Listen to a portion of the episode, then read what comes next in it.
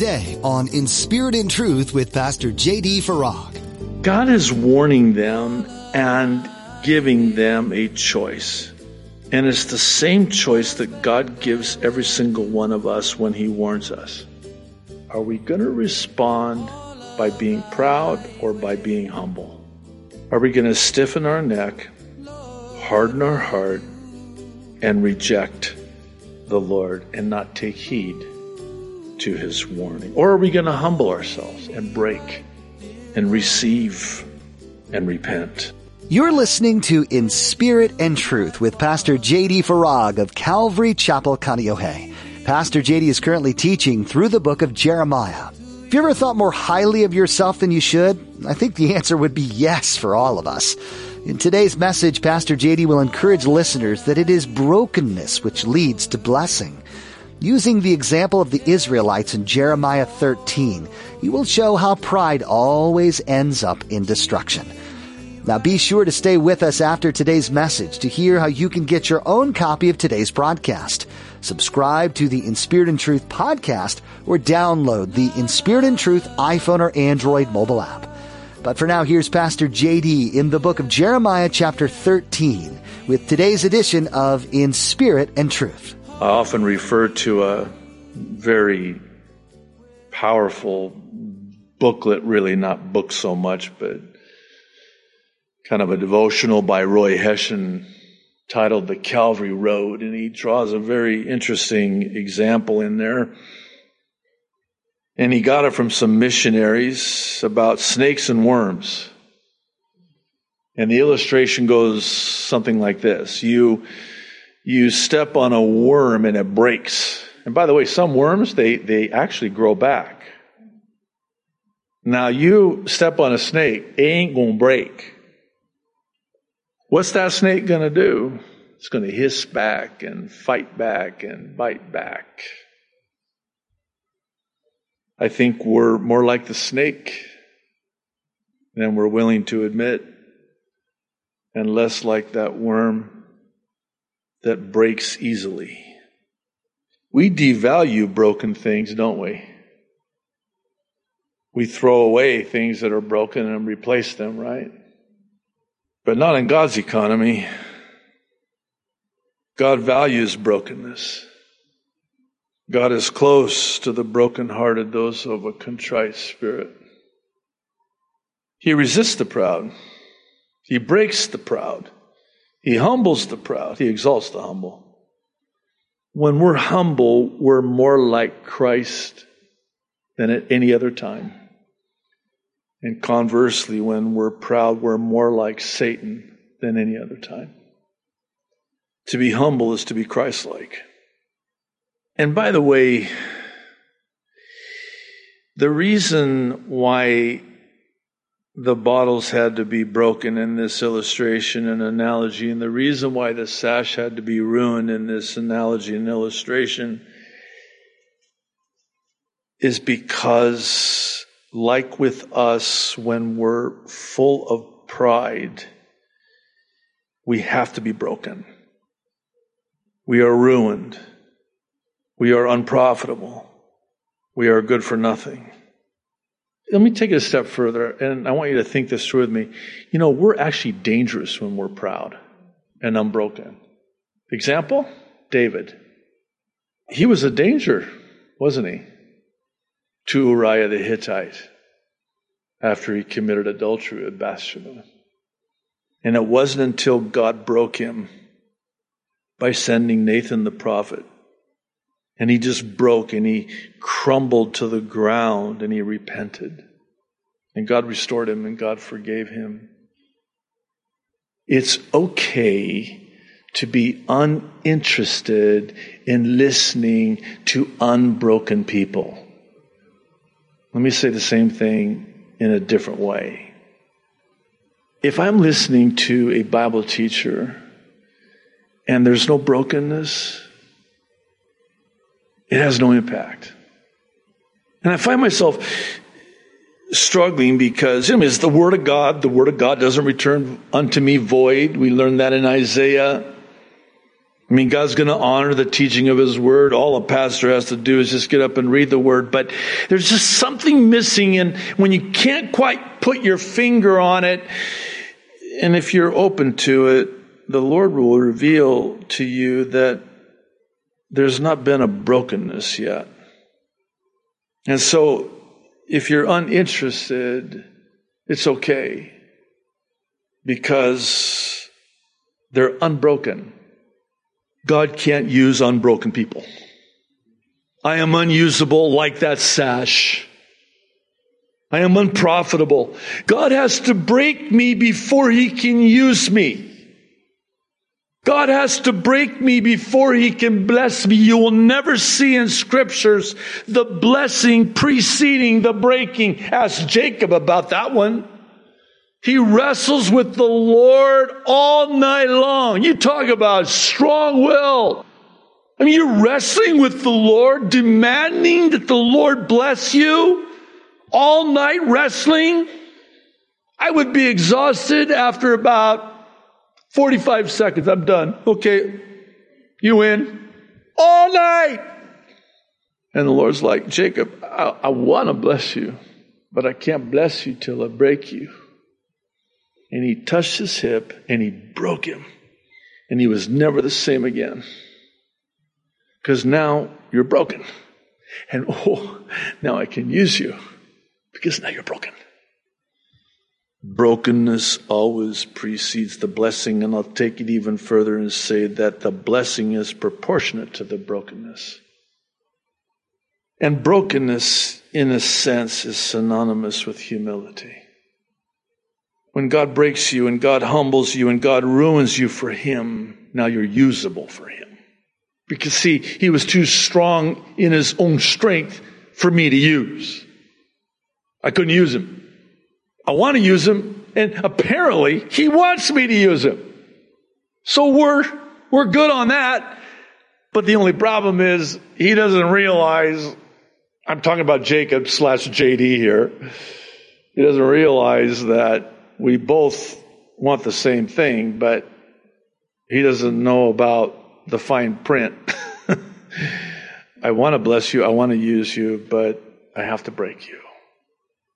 And proportionate to the breaking is the blessing, and proportionate to the breaking is the using.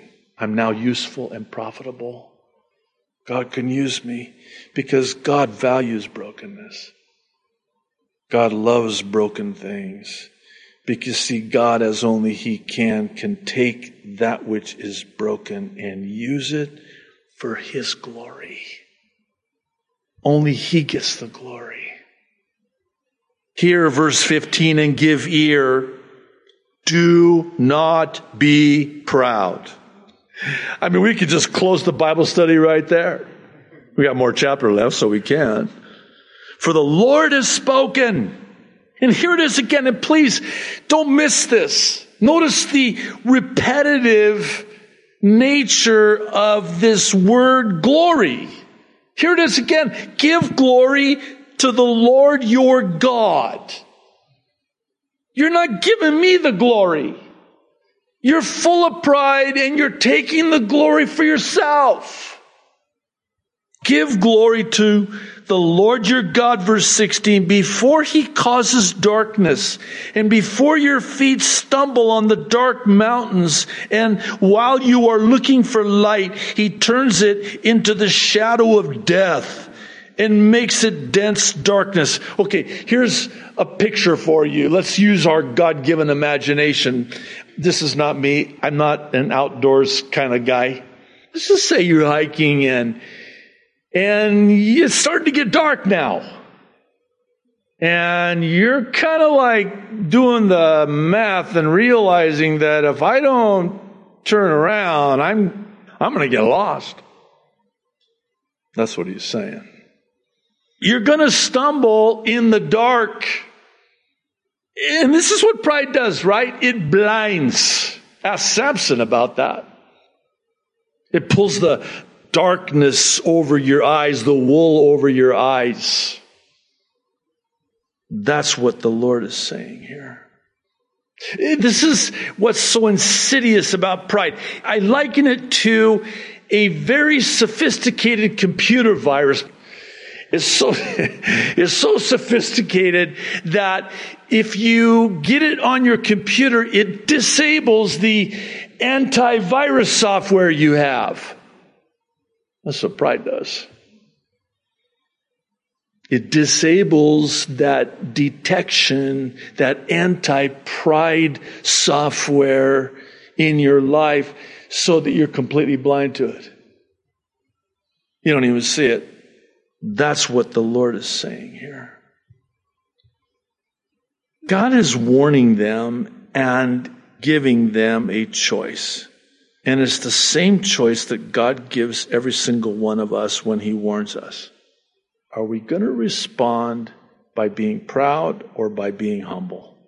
Are we going to stiffen our neck, harden our heart, and reject the Lord and not take heed to his warning? Or are we going to humble ourselves and break and receive and repent? Verse 17, but if you will not hear it, my soul, this is Jeremiah again, this is why he's the weeping prophet. He says, My soul will weep in secret for your pride. Hang on to that. I want to come back to that. My eyes will weep bitterly and run down with tears. You're going to weep these bitter tears because of their pride? Yes. Because see, Jeremiah knows what comes as a result of pride because the Lord's flock has been taken captive. Sin binds, it enslaves. Your pride. This is why I'm crying. This is why I'm the weeping prophet because of your pride. Your pride is going to be that which takes you captive and enslaves you and binds you.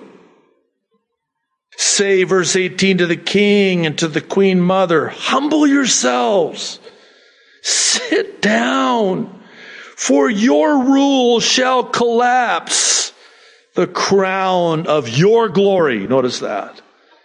The cities, verse 19 of the south, shall be shut up, and no one shall open them. Judah shall be carried away captive, all of it it shall be wholly carried away captive. Lift up your eyes, verse 20, and see those who come from the north, speaking of Babylon. Where is the flock that was given to you, your beautiful sheep? Come back to this weeping prophet who's weeping because of their pride, because he knows it will take them captive and bind them and enslave them. Notice he's compassionate for them and not condemning of them. This is important. What's our posture when someone is full of pride? What do we do? Do we have compassion for them? It reminds me of another true story. A pastor, he's with the Lord now. I actually had the privilege of meeting him and sitting under his teaching at conferences. Amazing. Just amazing teacher. Very humble. So humble. Great teacher of God's word. After one of his sermons, somebody came up to him and said, Pastor, you are so full of pride. Don't ever come up to me and say that because I will not be as gracious as this man was. he looks at her and he says, Ma'am, you don't know the half of it. Wow, it's one of those things where you think, man, why didn't I think of that? I wish I said that. You know how sometimes in a conversation, after it's over, you think of 10,000 things you wish you would have said, but didn't? Oh, how I wish I would have responded. Oh, I am full of pride. You have no idea. You have no idea. Here's where I'm going with this. Jeremiah has compassion for them. He's not condemning of them. Oh, but how quick are we to point and wag the finger? Oh, they're so full of themselves. Oh, really? You're coming down hard on them instead of weeping and praying for them? Not Jeremiah. The Apostle Paul, by the Holy Spirit, writing to the churches in Galatia, says, You restore them. Someone that's caught up in a sin. Maybe they're full of pride. You, you restore them, but you better be careful. You do it gently and humbly, lest you yourself stumble and fall. I'll tell you, when it comes to pride, it is again so insidious. And again, let's be honest, every single one of us has pride. We all have pride to one degree or another. Now, I'm more humble than you, but you know, we all have, no, that's, that right there. See, that's the thing about pride. You, you think you're humble? You just got proud. You just blew it. That's pride. You're so humble. That's pride. You don't know the half of it. Here's the point before we finish the chapter. I think we do err greatly, and I think we grieve the heart of God greatly when we're quick to condemn people instead of having compassion for people. And isn't it true that our sin always looks so much worse on somebody else? it takes one to know one, doesn't it? I mean, here we've got a telephone pole of pride in our eye, and we're so quick to point out that you got, brother, let me help you with that speck of pride in your eye. Oh, really? How do you know I got a speck of pride in my eye? Because you got the telephone pole of pride that the speck came from. That's how. Why don't you get rid of that telephone pole first, then you can see my speck. Okay, that's enough of that. I'm so convicted right now. I want to move on. Verse 21. What will you say when he punishes you? For you have taught them to be chieftains, to be head over you. Will not pangs, speaking of birth pangs, seize you like a woman in labor? And verse 22, if you say in your heart, why have these things come upon me? For the greatness of your iniquity, your skirts have been uncovered, your heels may bear. Yes, I know this is graphic and it's going to get even more graphic at the end, but this is leaving them without any excuse because of Judah's physical and spiritual harlotry and adultery. Verse 23. Now, this is interesting. Can the Ethiopian change his skin or the leopard his spots? Then may you also do good who are accustomed to doing evil. Now, this is a well known saying, right? A leopard can't change its spots, just like an Ethiopian cannot change the color of its skin. What's God saying here? What God's saying here is the evil is so ingrained in you, there's nothing you can do about it. You cannot change yourself, but I can change you. I can. The evil is so ingrained, it's impossible for you to change yourself. But thankfully, for us, Jesus can change us from the inside out vis a vis the Holy Spirit. It's called regeneration. Therefore, verse 24, I will scatter them like stubble that passes away by the wind of the wilderness. This is your lot, the portion of your measures from me, says the Lord, because you have forgotten me and trusted in falsehood. Therefore, and here's where it gets graphic again. I will uncover your skirts over your face that your shame may appear. I have seen your adulteries and your lustful neighings, the lewdness of your harlotry, your abominations on the hills in the fields. Woe to you, O Jerusalem! Sorrow, woe, grief, curse, O Jerusalem. And then listen to this question that ends the chapter. Will you still not be made clean? Oh, the long suffering of God. Oh, the love of God, the loving kindness of God. Oh, the patience of God. Oh, the mercy of God. Oh, the grace of God. He's still trying. Will you still? I'm still making this offer to you. Repent, repent, repent. Return to me.